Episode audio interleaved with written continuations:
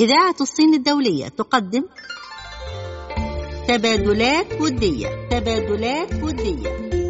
نحن نبني جسورا من الصداقة بين الصين والعالم العربي ونرصد أهم المستجدات في العلاقات الصينية العربية.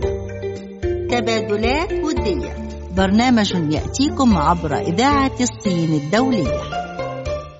مستمعينا مستمعي إذاعة الصين الدولية في كل مكان أهلا ومرحبا بكم ولقاء جديد من برنامجكم تبادلات ودية. مستمعي الأعزاء على مدى عقود مديدة بنى الصينيون والعرب جسورا من العلاقات المتينة بينهما. وإيمانا بروابط الصداقة المتينة بين الصين والعالم العربي. نرصد أهم المستجدات في العلاقات الصينية العربية. ومن خلال برنامج تبادلات ودية نركز على جهود تعزيز أواصر الصداقة ودفع العلاقات الودية الراسخة بين الصين وبلاد العرب. تبادلات ودية من تقديم محمد يحيى. ووفاء ناجي. يسعدنا أعزائي أن نستعرض معكم سريعا فقرات حلقة اليوم من تبادلات ودية والتي نقدم فيها إقامة شراكة بين الصين وعدة دول عربية في مجال الطاقة. وزارة الاقتصاد الإماراتية تبحث فرص التعاون مع الولايات المتحدة والصين. ونائب الرئيس الصيني يؤكد التزام بكين بتسهيل التسوية العادلة للقضية الفلسطينية. والصين وفلسطين تبدأان المحادثات حول اتفاقية التجارة الحرة. ووفد إعلامي كويتي يزور الشركات الصينية. والكويت تزود الصين ب 300 آلاف برميل نفط خام يومياً. وافتتاح خط جوي مباشر بين تشينجدو الصينية والقاهرة. ولأول مرة الصين تشارك في أبحاث التنقيب الأثري في مصر. ورئيس جامعة القاهرة يلتقي وفدا من بكين لبحث التعاون المشترك. ونأخذكم مستمعينا الكرام في جولة سريعة نتحدث فيها عن العلاقات الصينية المغربية.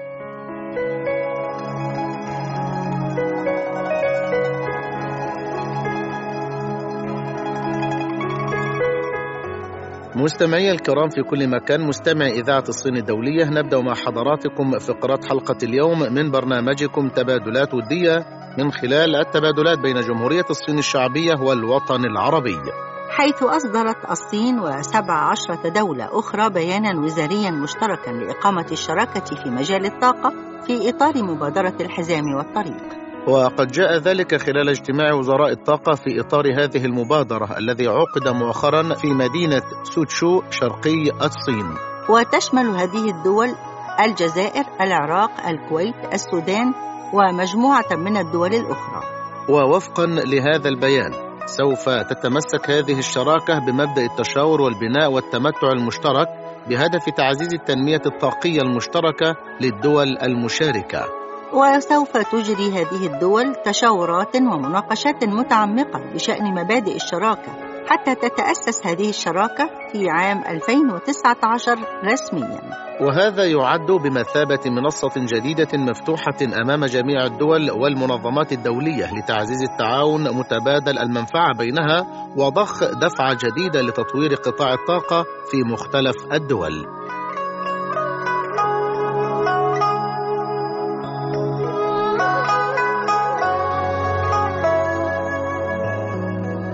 وننتقل إلى دولة الإمارات العربية المتحدة حيث بحثت وزارة الاقتصاد آليات تطوير العلاقات التجارية والاستثمارية مع كل من الولايات المتحدة والصين وسبل زيادة الاستثمارات والشراكات في المشاريع المشتركة. جاء ذلك خلال لقاءين منفصلين عقدهما جمعة محمد الكيت الوكيل المساعد لقطاع التجارة الخارجية في وزارة الاقتصاد الإماراتية مع وفد من مدينة ويفانغ الصينية. ووفد آخر من الولايات المتحدة الأمريكية. وخلال اللقاء مع الوفد بحث جمع الكيت فرص التعاون التجاري والاستثماري مع مجتمع الأعمال الإماراتي وأطلعهم على مستجدات الاقتصاد الوطني لدولة الإمارات وأبرز السياسات والاستراتيجيات الاقتصادية ومقومات وحوافز بيئة الاستثمار في دولة الإمارات. وقال الكيت إن الروابط التجارية والاستثمارية بين دولة الإمارات وجمهورية الصين والولايات المتحدة الأمريكية قوية ومتنامية. واستعرض الكيت أبرز الحوافز والتسهيلات التي تقدمها دولة الإمارات للمستثمرين من أطر تشريعية داعمة للنمو وإجراءات إدارية ميسرة وخدمات حكومية فعالة. بالإضافة إلى مناطق حرة متطورة ومتنوعة التخصصات وحرية تحويل الأموال وسياسات جمركية وضريبية مشجعة وجاذبة وغير ذلك. كما بحث الوكيل المساعد لقطاع التجارة الخارجية في وزارة الاقتصاد الإماراتية فرص التعاون الاقتصادي والاستثماري مع الوفد الرسمي والتجاري الصيني. الذي ترأسه ليو شوانغ أمين لجنة الحزب الشيوعي الحاكم لبلدية مدينة ويفانغ. وناقش الجانبان أيضا سبل التعاون لاستكشاف فرص إقامة شراكات تجارية واستثمارية وتبادل الخبرات بين دولة الإمارات مع الصين ومع مدينة ويفانغ بصورة خاصة لأنها إحدى المدن الناشطة اقتصاديا في الصين. بجانب المشاركة الفعالة بين الجانبين في قطاعات الزراعة والمنتجات والتقنيات الزراعية والصناعات الغذائية والصناعات الكيميائية والسياحية والتعليم والبنية التحتية. وأكد جمعة الكيت أن الصين هي الشريك التجاري الأول لدولة الإمارات عام 2017 بإجمالي تبادل تجاري غير نفطي. وصل إلى نحو 53 مليار دولار. فضلا عن أهمية دولة الإمارات العربية المتحدة بوصفها منصة للصادرات الصينية وبوابة لتوسعها نحو مختلف أسواق المنطقة لا سيما في ظل البنية التحتية القوية للتجارة في دولة الإمارات والربط الجوي القوي والنشط بين البلدين. إذا مستمعينا الكرام مستمعي إذاعة الصين الدولية انتهت هذه الفقرة من برنامجكم تبادلات ودية. نذهب لفاصل قصير ثم نعود فانتظرونا.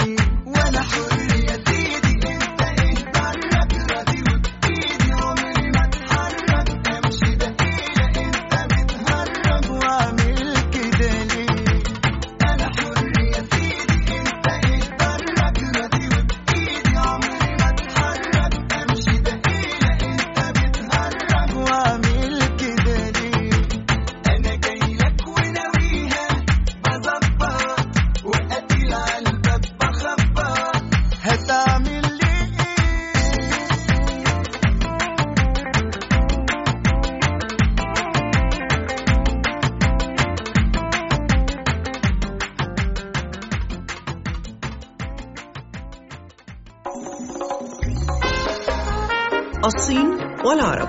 علاقات قديمة ومستمرة. من الماضي إلى الحاضر. على موجات إذاعة الصين الدولية. بعد أن استمتعنا مع حضراتكم بهذا الفاصل عدنا إليكم من جديد وبرنامج تبادلات ودية. التبادلات الآن بين جمهورية الصين الشعبية ودولة فلسطين.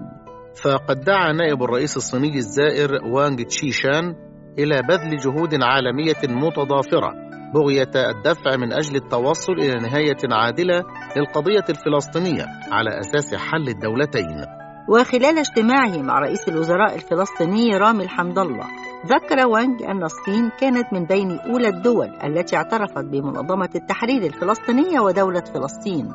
وأوضح نائب الرئيس الصيني أنه منذ انطلاق عملية السلام في الشرق الأوسط فقد دعمت الصين الفلسطينيين والإسرائيليين في حل نزاعهما عبر المفاوضات السلمية. وذكر وانغ أنه في يوليو من العام الماضي طرح الرئيس الصيني شي جين بينغ اقتراحا من أربع نقاط بشأن القضية الفلسطينية. وفي يوليو من هذا العام حث شي جين بينغ مجددا الأطراف المعنية على الالتزام بالتوافق الدولي والتعامل مع القضية الفلسطينية بطريقة عادلة. وأعرب عن استعداد الصين للعمل مع المجتمع الدولي لتكثيف جهود تعزيز السلام والابتكار في آليات تعزيز السلام. وبذل جهود دؤوبة للتوصل إلى حل شامل وعادل ودائم للقضية الفلسطينية في أقرب وقت ممكن. وفيما يتعلق بالعلاقات الثنائية قال وانغ إن الصين تقدر وترحب بمشاركة فلسطينية فعالة في بناء الحزام والطريق وتشجع الشركات الصينية المؤهلة على الاستثمار في فلسطين وستواصل دعم التنمية الوطنية لفلسطين. كما أشار إلى أن العام الجاري يصادف الذكرى 30 لإقامة العلاقات الدبلوماسية بين البلدين لافتا إلى أن الصين مستعدة للتعاون مع الجانب الفلسطيني لدفع العلاقات الثنائية بشكل أكبر في إطار توجيه التوافق الذي توصل إليه رئيس الدولتين.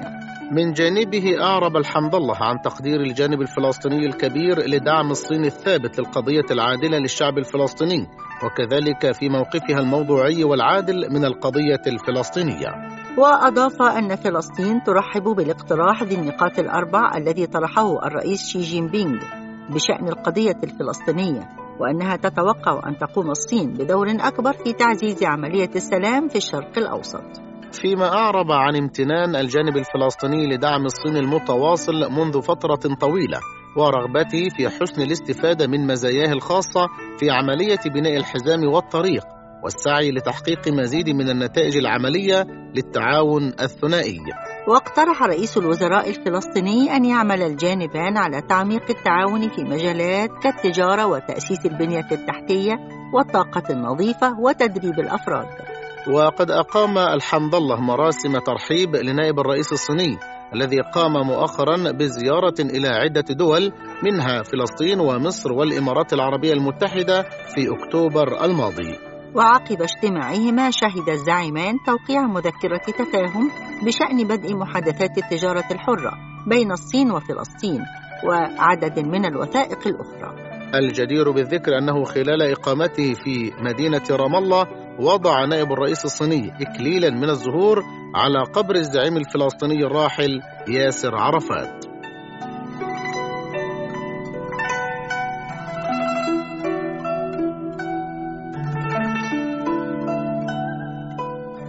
ووفقا لموقع وزارة التجارة الصينية وقع نائب وزير التجارة الصيني تشيان كامينغ ووزيرة الاقتصاد الوطني الفلسطيني عبير عودة. على مذكرة تفاهم بشأن بدء محادثات التجارة الحرة بين الصين وفلسطين.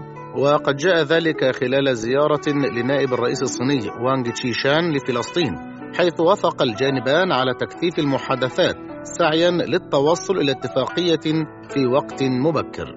يشار إلى أن التعاون الاقتصادي والتجاري بين الصين وفلسطين قد حقق نتائج ملموسة في السنوات الأخيرة حيث نمت التجارة الثنائية بشكل ملحوظ. ففي عام 2017 بلغ حجم التجارة الثنائية بين الصين وفلسطين حوالي 70 مليون دولار أمريكي بزيادة قدرها حوالي 16% عن العام السابق له. وفي نوفمبر عام 2017 بدأت الصين وفلسطين دراسة مشتركة لإبرام اتفاق التجارة الحرة بين الجانبين. إذا مستمعي الكرام في كل مكان مستمع إذاعة الصين الدولية انتهت هذه الفقرة ضمن فقرات حلقة اليوم من برنامجكم تبادلات ودية إلى فاصل موسيقي نرجو أن تستمتعوا به فانتظرونا.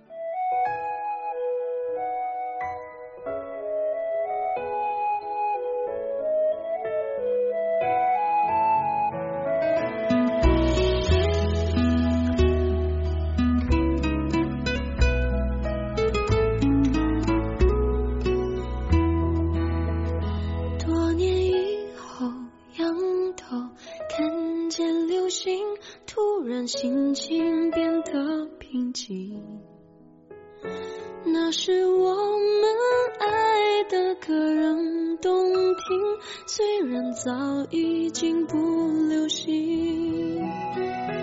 每个相似的背影都藏着一段恋情，静静等待时间慢慢抚平。穿过匆匆的人群，慢动作或是暂停，发现有另一颗心电感应。相遇都是对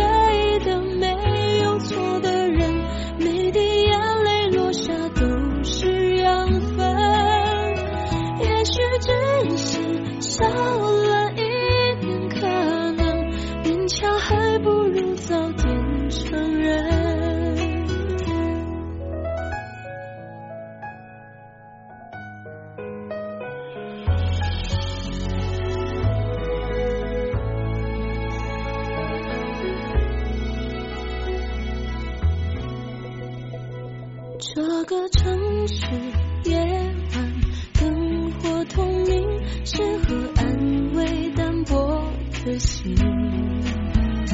那些回不去的叫做曾经，现在我的爱在旅行。每个相似的背影都藏着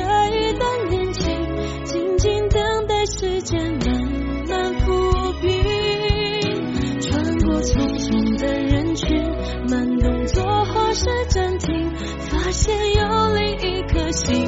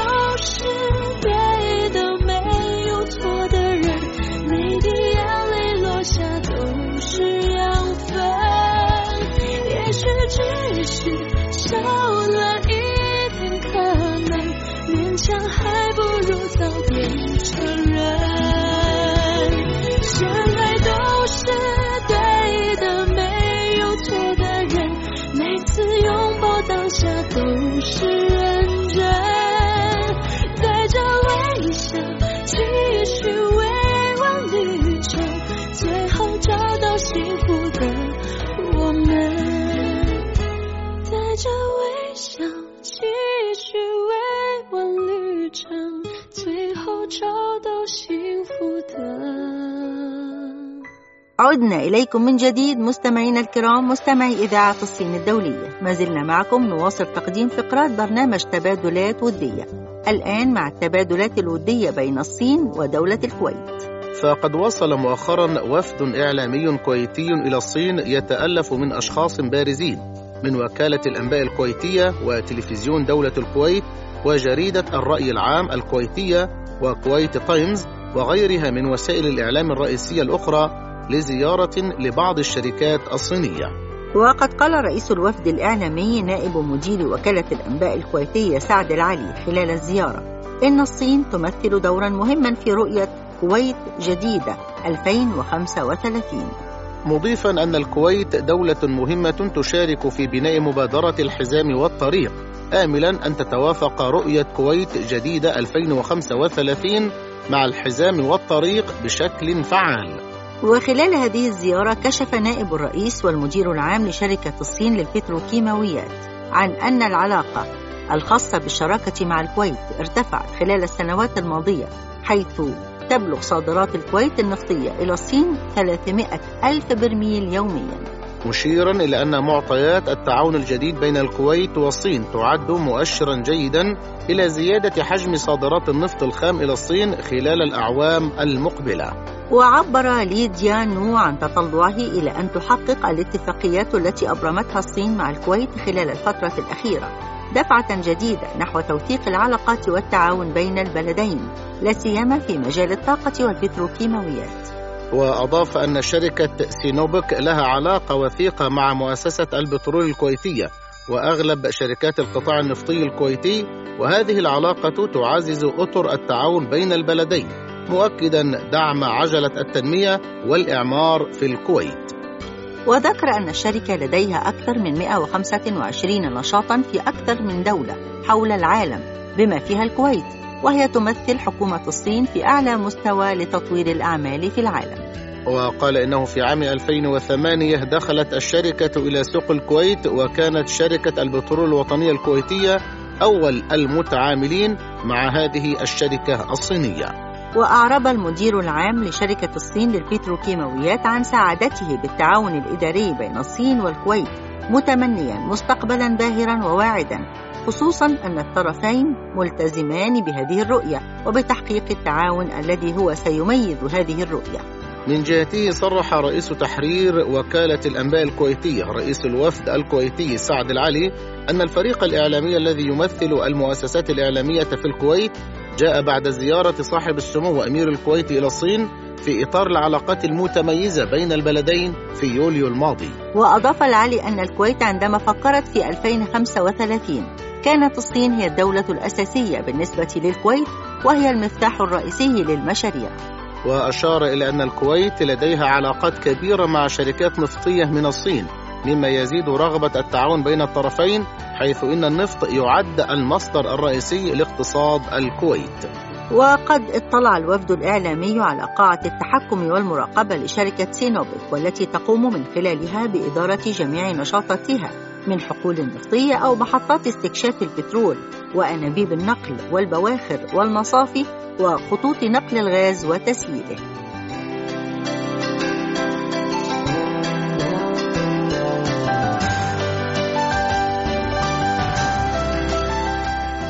من جهته استعرض مدير الخدمات النفطية في شركة سينوبك الصينية شوجي نشاطات ومجالات عمل الشركة في الكويت مشيرا إلى أن الشركة تعد من أكبر مزودي الخدمات النفطية والبتروكيماوية وقال إن خطة الشركة تشمل الاستكشاف والإنشاءات النفطية والإنتاج إلى جانب التصميم مضيفا أن للشركة أكثر من خمسة ألاف ممثل ووكيل في أكثر من ثلاثين بلدا منها الكويت. والتي تعد من أهم عملاء الشركة. وتحدث تشوجي عن عمليات الشركة وقال لدينا فرق بحث عن مواقع النفط في باطن الأرض وفي البحار بالإضافة إلى عمليات الحفر بقدرة حوالي 4500 حصان.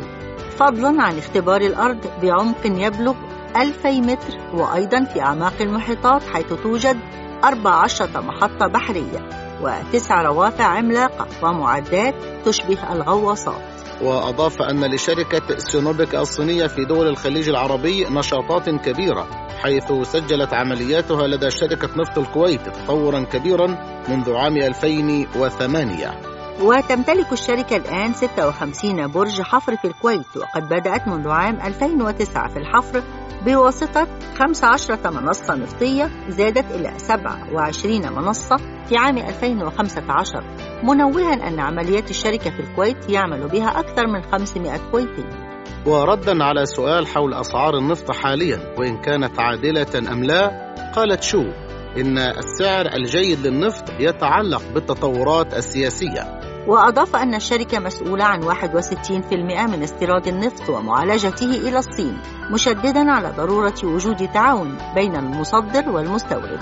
وردا على سؤال آخر حول عدد الشركات الصينية التي تعمل في الكويت. قال جي إنها وصلت ما بين 15 إلى 20 شركة في مختلف المجالات النفطية وغيرها والعدد آخذ بالازدياد. إلى هنا مستمعينا الكرام انتهت هذه الفقرة من برنامجكم تبادلات ودية. استراحة قصيرة ثم نعود. فانتظرونا.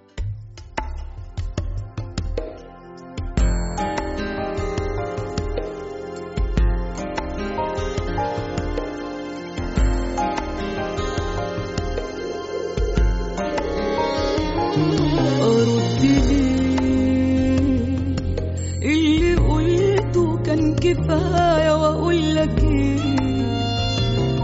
وأقول لك إيه؟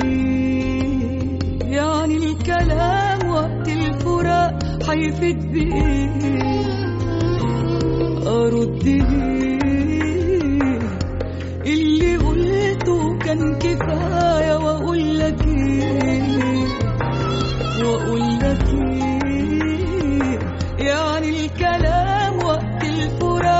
حيفيد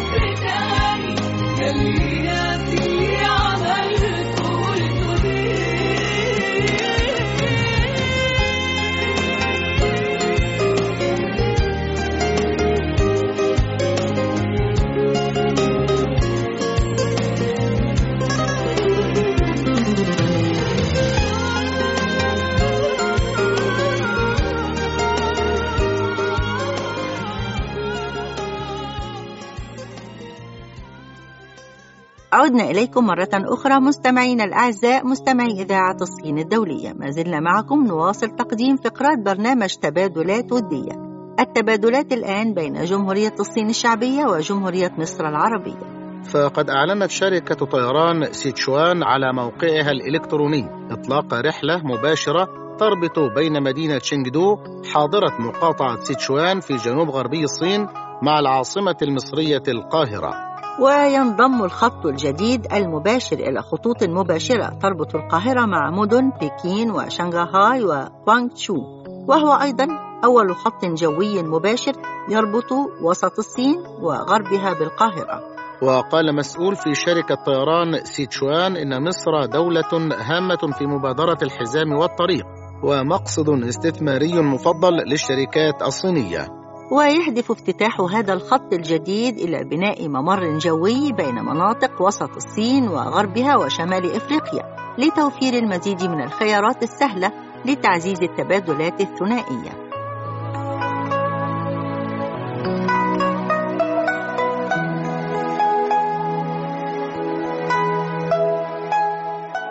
أعزائي المستمعين في كل مكان مستمعي إذاعة الصين الدولية ما زلنا مع التبادلات الودية بين جمهورية مصر العربية وجمهورية الصين الشعبية.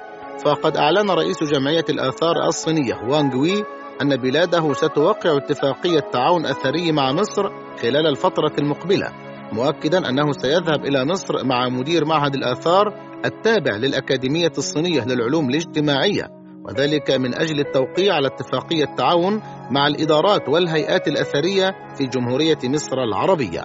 وبناء على الاتفاقية سيتوجه الفريق الأثري الصيني إلى مصر لأول مرة للمشاركة في أبحاث التنقيب الأثري المحلي. ما يسهم في دفع التعاون بين الحضارتين القديمتين في مجال البحث الأثري. وأضاف وانغ في تصريحات لصحيفة الشعب اليومية الصينية أن الصين ستنفذ في السنوات الأخيرة استراتيجية الاتجاه إلى الخارج للقيام بأعمال البحوث الأثرية في الحضارات القديمة والدول الواقعة على طول الحزام والطريق. مشيرا في ذلك إلى أن الفريق الأثري الصيني حقق نتائج واكتشافات مهمة في تشقند بأوزبكستان وهندوراس في أمريكا الوسطى.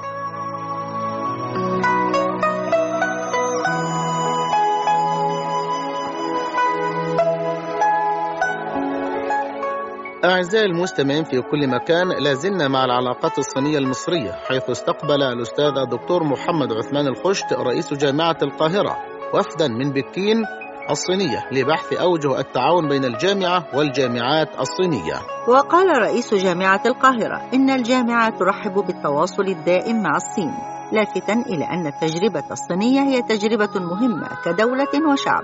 وأعرب الخشت عن إعجابه بحجم الإنجاز الصيني. وإرادة التقدم الضخمة في الصين. لافتا إلى أن الرئيس عبد الفتاح السيسي يولي اهتماما كبيرا للعلاقات مع الصين وأن جامعة القاهرة تعمل في هذا الإطار حيث تدرس إمكانية إنشاء درجات علمية مشتركة مع الجامعات الصينية. من جهته صرح لينكا تشينغ أمين لجنة التعليم بالحزب الشيوعي وعضو اللجنة الدائمة لمدينة بكين أنه يقدر دور جامعة القاهرة العظيم. وأشاد بالتعاون القائم بينها وبين الجامعات الصينية وبخاصة جامعة بكين معربا عن سعادته لزيارة جامعة القاهرة الذي يدرك مدى أهميتها. ليس فقط في مصر بل في المنطقة العربية وأكد أن العلاقات بين مصر والصين في تزايد مستمر. وقال إن معهد كونفوشيوس في جامعة القاهرة ساهم بشكل كبير في زيادة أعداد الدارسين للغة الصينية في مصر موضحا أن مجالات التعليم في بكين من أهم مجالات التعليم في الصين كلها. وبحث لينكا تشينغ أمين لجنة التعليم بالحزب الشيوعي مع رئيس جامعة القاهرة تقديم منح مجانية لطلاب جامعة القاهرة للدراسة في الصين. إذا مستمعي الكرام مستمعي إذاعة الصين الدولية في كل مكان انتهت هذه الفقرة ضمن فقرات حلقة اليوم من برنامجكم تبادلات ودية إلى فاصل موسيقي ثم العودة لاستكمال باقي فقراتنا فانتظرونا.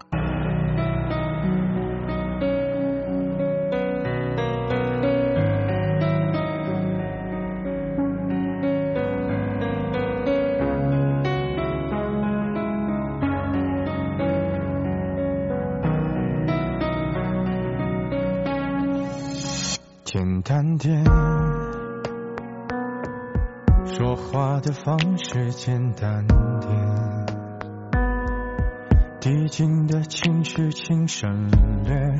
你又不是个演员，别设计那些情节。没意见，我只想看看你怎么演。你难过的太表面，像没天赋的演员，观众一眼能看见。该配合你演出的我演视而不见，在逼一个最爱你的人即兴表演。什么时候我们开始收起了底线？顺应时代的改变，看那些拙劣的表演。可你曾经那么爱我，干嘛演出细节？我该变成什么样子才能延缓厌倦？原来当爱放下防备后的这些那些，才是考验。没意见。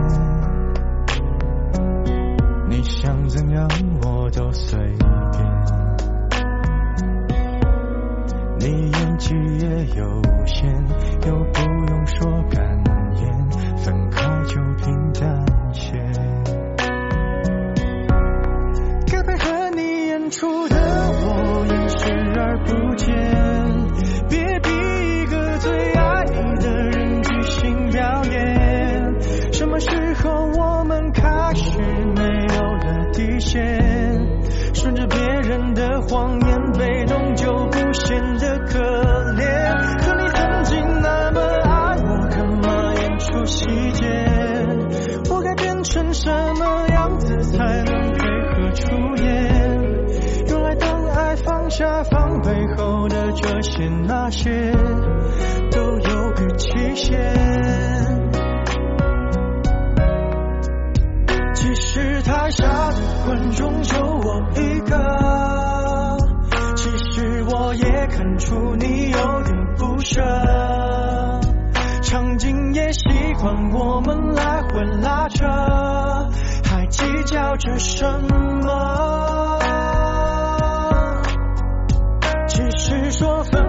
开的也不见得。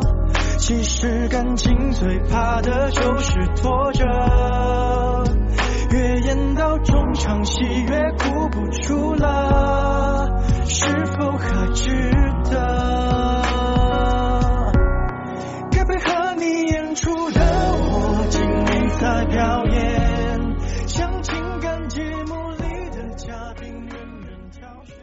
عدنا إليكم مرة أخرى مستمعينا الكرام. ما زلنا معكم نواصل تقديم فقرات تبادلات ودية. مستمعينا الأعزاء تعانقت الحضارة الصينية مع الحضارة العربية منذ قدم التاريخ مما أدى إلى مزيد من الازدهار بين شعوب الحضارتين. وتواصلت أجيال متعددة من أجل الحفاظ على هذه العلاقات المترابطة.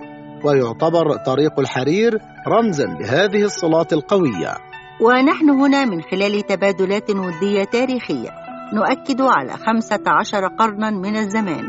هي عمر الترابط بين العرب والصين.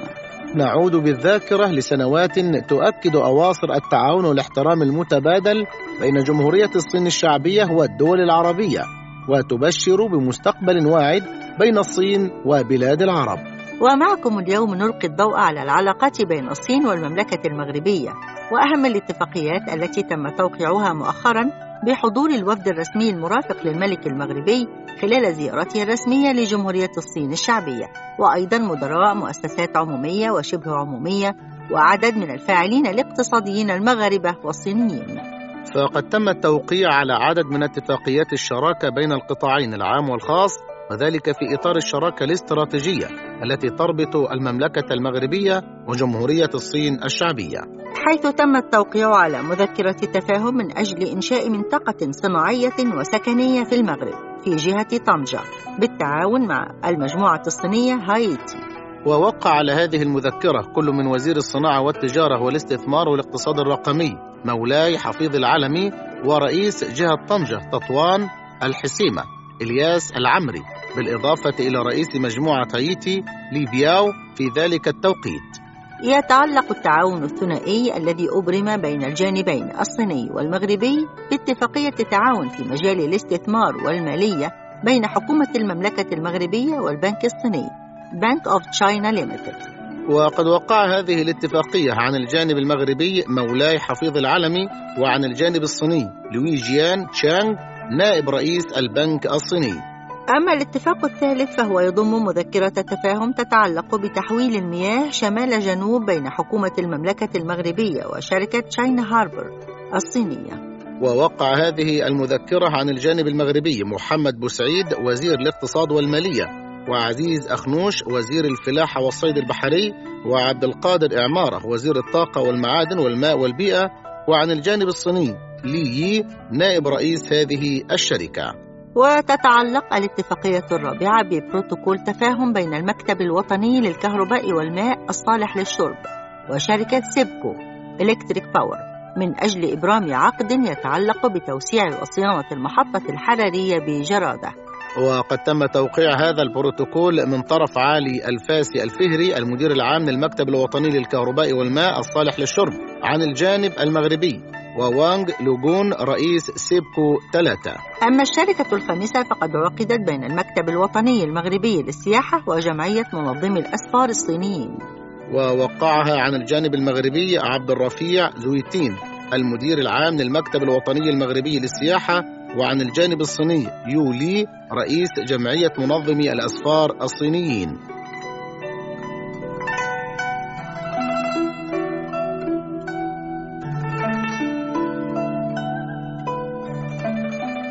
كما تنص وثيقة التعاون السادسة بين الجانبين على اتفاقية شراكة بين كل من شركتي يانغ تسي وشركة الاستثمار الطاقي ومجموعة ماريتا والبنك الشعبي المركزي من أجل اقتناء وبناء مصنع لصناعة الحافلات الكهربائية بالمغرب. وتتعلق وثيقة التعاون الصيني المغربي السابعة باتفاقية شراكة بين كل من لينيو ريتر وشركة الاستثمار الطاقي وكاب هولدينج والتجاري وافا بنك. وذلك من أجل إحداث وحدة للإنتاج الصناعي لسخانات المياه الشمسية بالمغرب بحجم استثمارات يقدر بنحو 96 مليون درهم. أما الوثيقة الثامنة فهي اتفاقية شراكة بين أريون سولار وشركة الاستثمار الطاقي من أجل تطوير وحدة لإنتاج خلايا الطاقة الشمسية في المغرب. والاتفاقية التاسعة تشمل مذكرة تفاهم بين صندوق الصين إفريقيا للتنمية والتجاري وفا بنك لاستكمال عرض القروض القائم وفتح آفاق جديدة لاستكشاف فرص استثمارية مغربية صينية في إفريقيا. وقد وقع هذه المذكرة من الجانب المغربي محمد الكتاني رئيس مجلس الإدارة والمدير العام للبنك التجاري وفا بنك ومن الجانب الصيني رئيس مجلس إدارة صندوق الصين إفريقيا للتنمية شي جيانكيسين. وقد أبرمت الاتفاقية العاشرة بين مجموعة هايتي وشركة المغرب الصين الدولية والبنك المغربي للتجارة الخارجية لإفريقيا لإحداث مركب صناعي صيني مغربي وصندوق للاستثمار الصيني المغربي بقيمة مليار دولار. كما تستهدف هذه الاتفاقية قطاعات صناعات الطيران والمالية والمركبات الصناعية والبنية التحتية وإطلاق شراكة لتدبير الصناديق وتعزيز الشراكة في مجالات التأمين على الحياة بالصين فضلا عن شراكة تقنية من أجل إطلاق بنك مخصص لقطاع التكنولوجيات الجديدة في الصين. أما الاتفاقية الحادية عشرة فضمت مذكرة تفاهم بين البنك المغربي للتجارة الخارجية لإفريقيا وصندوق الصين إفريقيا للتنمية من أجل تمويل مشاريع للتنمية بإفريقيا في القطاعات التي يستهدفها الصندوق. أما الوثيقة الثانية عشرة فهي عبارة عن اتفاق يتعلق بتمويل بناء مصنع لإنتاج الإسمنت في المملكة المغربية. وبخصوص الاتفاقية الثالثة عشرة فهي مذكرة للتفاهم من أجل تطوير مركز صناعي ولوجستي من أجل تصنيع قطع غيار الصناعات السككية وخاصة بالسيارات والطيران. أما الاتفاقية الرابعة عشرة وهي مذكرة للتفاهم تسعى إلى تطوير مناطق لوجستية جاهزة بإفريقيا من خلال الجمع بين الخبرة المغربية والصينية في مجال الهندسة والبنية التحتية والاستفادة من التجربة المغربية في تهيئة المنصات اللوجستية. وجاءت الاتفاقية الخامسة عشرة بمذكرة تفاهم للتجارة الإلكترونية العابرة للحدود بين الصين وإفريقيا. وتهدف هذه الاتفاقية إلى تطوير منصة للسوق الإلكترونية بالنسبة للمنتجات الصينية الموجهة إلى إفريقيا من خلال الاستفادة من موقع المملكة المغربية كمركز للتوزيع وبوابة دخول نحو إفريقيا. إلى هنا أعزائي نكون قد وصلنا لنهاية حلقة اليوم من برنامجكم تبادلات ودية نتمنى أن نلقاكم دائما على خير. سعدنا بلقائكم ونرجو أن نكون قد أسعدناكم. في النهاية إليكم تحيات فريق العمل. من أمام الميكروفون محمد يحيى. ووفاء ناجي. رئيس التحرير محمد غانم. فريق الإعداد. عمرو عرفة نجلاء فتحي وجرجس فوزي. والإخراج إيهاب حامد. هندسة الصوت. كان معنا الزميل كريم سيد. تبادلات ودية. تبادلات ودية. نحن نبني جسورا من الصداقة بين الصين والعالم العربي ونرصد أهم المستجدات في العلاقات الصينية العربية. تبادلات ودية. برنامج يأتيكم عبر إذاعة الصين الدولية.